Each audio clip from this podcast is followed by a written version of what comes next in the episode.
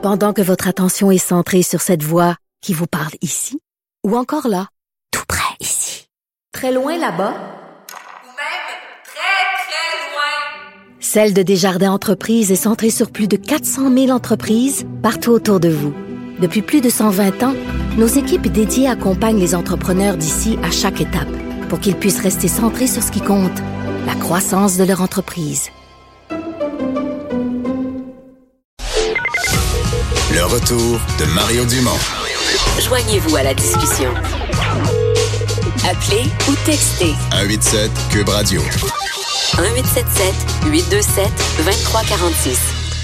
Et c'est le moment de la chronique politique avec euh, Gilles Barry. Bonjour Gilles. Salut Mario, ça va bien? Oui, ça va très bien. Congrès en fin de semaine de refondation, c'est comme ça qu'on l'a appelé, du Parti québécois après la défaite de la défaite de l'automne dernier, douloureuse. Euh, est-ce que tu veux nous poser la te, te poser la question en haute voix? Est-ce que le Parti québécois a un avenir? Est-ce qu'on fait tout ça pour rien ou est-ce que y a, on rebâtit quelque chose d'utile? Ben écoute Mario, euh, peut-être cadrer ça un peu dans un euh, au niveau de deux sujets. Euh, D'abord, il y, a une- il y a eu une donnée euh, sociopolitique stratégique importante euh, qu'il faut tenir compte euh, dans les dernières années et, et ça a démontré que le PQ, les gens qui ont pris la décision, euh, pour moi, c'était un manque de jugement historique qui fut mortel. C'était l'alliance avec Québec solidaire. Et j'avais dit à Paul Larocque il y a quelques années, j'ai dit, Paul, pour moi, QS, QS, ça me rappelle le crédit social, mais c'est du crédit social urbain extrême gauche, confiné à un territoire géographique donné, qui était bien sûr le plateau Mont-Royal. Alors, les bérets blancs avaient laissé leur place aux bérets verts. Alors, QS, euh, à la fin de la journée, ça carbone pas. Ça carbure pas, Mario. Ça carbone surtout pas, mais ça carbure pas au nationalisme. Ça carbure au progressisme et à l'altermondialisme. Alors, euh, ça l'épouse des doctrines euh, diversitaires. Ça l'épouse aussi le multiculturalisme, qui est très à la mode. Alors, la gauche et l'extrême gauche, parce que pour moi, QS, c'est de l'extrême gauche, est très loin du concept du peuple fondateur, c'est-à-dire majorité historique des francophones, là, c'est loin de ça. Alors, le PQ a tout misé là-dessus et on connaît le résultat. Mais je veux pas. euh, je, je- tu sais, tu, tu me dis que ça a été une erreur, là, cette, parce qu'il n'y a pas eu d'alliance. Il y a eu une tentative d'alliance Ouais, ouais, où le PQ, ouais. Je vais le dire dans mes mots, là, où le Parti québécois s'est mis tout nu. Dans la chambre, dans, chambre, dans chambre pour les fiançailles, le Parti québécois s'est mis tout nu. J'ai pas fini. Le Parti québécois a rentré ses doigts dans les pentures de la porte. puis le Québec Ouais, solidaire là- est arrivé. Puis là, a fermé la porte ses doigts. Tu comprends-tu? Fait que Ouais, le Parti, Parti ans, québécois a perdu deux ans, a perdu sa crédibilité, a donné de la crédibilité à Québec solidaire. Mais moi, je pense que j'avais écrit huit chroniques pour dire au PQ de plus faire ça. Puis je comprenais pas où est-ce que le PQ... Je comprenais pas ça, moi. Mais, mais tu, comprends pas ça, puis moi aussi, je comprenais pas ça. Et le problème, c'est que euh, encore aujourd'hui, c'est que on le voit par le Congrès, je le sens. Moi, je suis plus membre du PQ depuis j'ai quitté là, depuis de, 2002.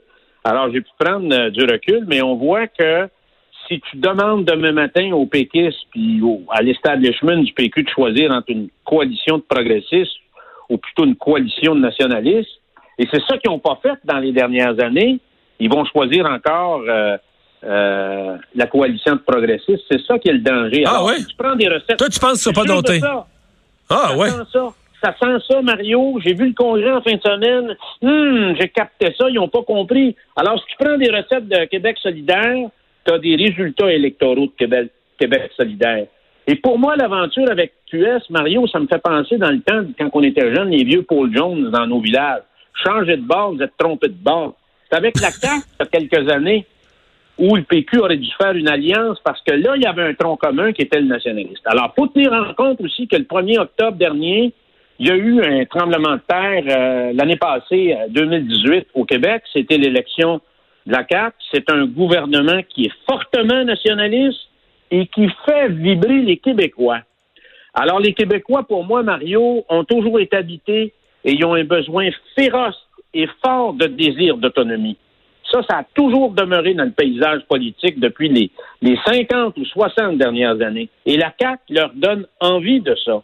Alors, c'est un nationalisme décomplexé qui redonne du sens et surtout de la fierté au peuple québécois. Alors, la recette de la CAQ, actuellement, elle marche, puis ils n'ont même pas besoin de parler de référendum. Alors, le gouvernement Legault occupe tout le terrain du nationalisme.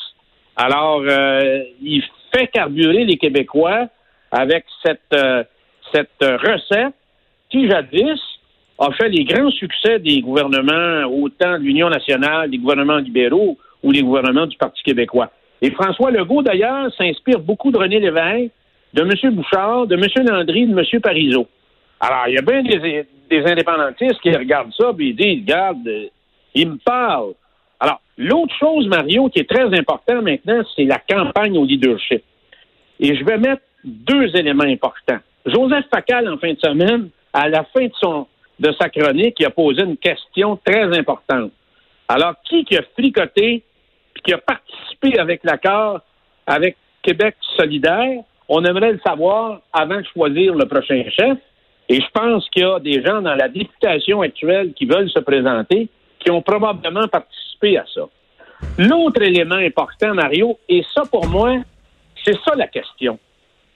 C'est que le prochain chef du PQ, homme ou femme, qui va être en mesure de battre la CAQ à la prochaine élection ou, au minimum, former l'opposition officielle? Alors, le PQ, malheureusement, depuis le départ de Bernard Landry, a tendance à trouver des chefs qui lèvent pas trop trop et qui n'ont pas trop de résonance chez les Québécois francophones.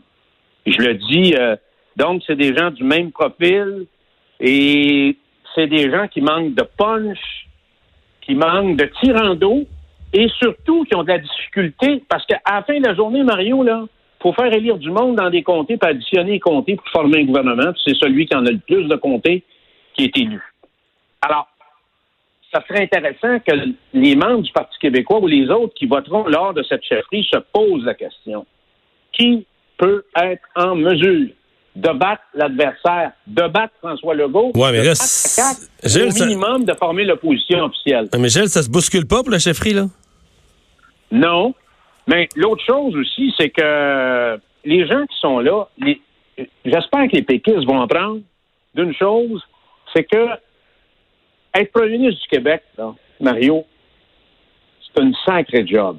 Ça prend du fond, ça prend une expérience de vie, Mario.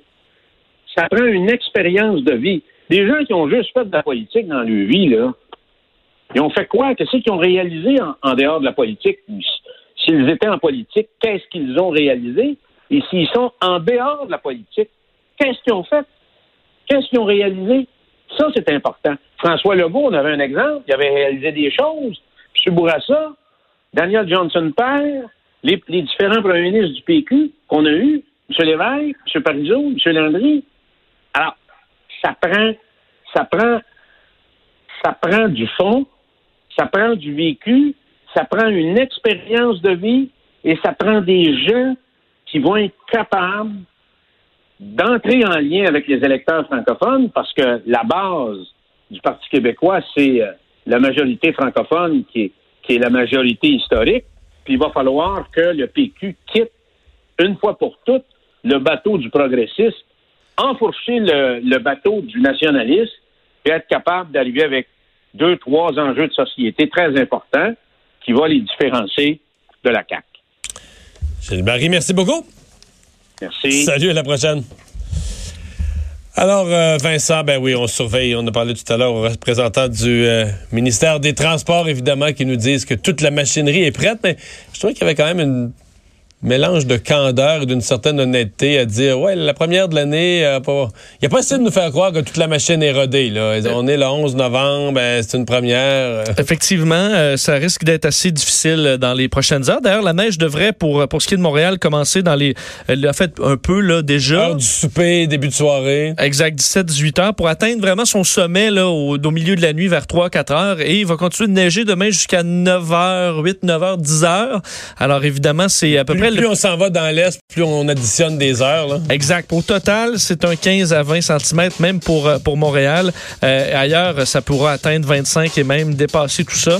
Alors évidemment, on s'attend à ce que les routes soient très, en, disons, difficiles demain, euh, qu'il y ait des gens qui sont toujours en pneus d'été qui vont euh, avoir des sorties de route. Alors évidemment, il faudra peut-être partir plus tôt demain, essayer pour ceux qui ont des pneus d'été de trouver des alternatives. Peut-être que vous avez un voisin, un collègue qui a des pneus d'hi- d'hiver et qui peut aller vous porter au travail. Ce sera mieux que de se retrouver euh, euh, sans les bons pneus sur la route. Et on rappelle dans l'actualité le départ de Don, Cher- Don Cherry. Don Cherry, congédié, euh, fait remercier de Sportsnet. On a confirmé que les propos euh, qu'il a eus samedi étaient inacceptables. D'ailleurs, j'ai vu qu'il y a une pétition.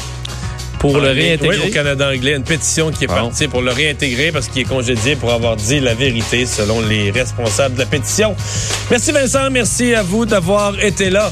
On se retrouve dans la neige demain 15h.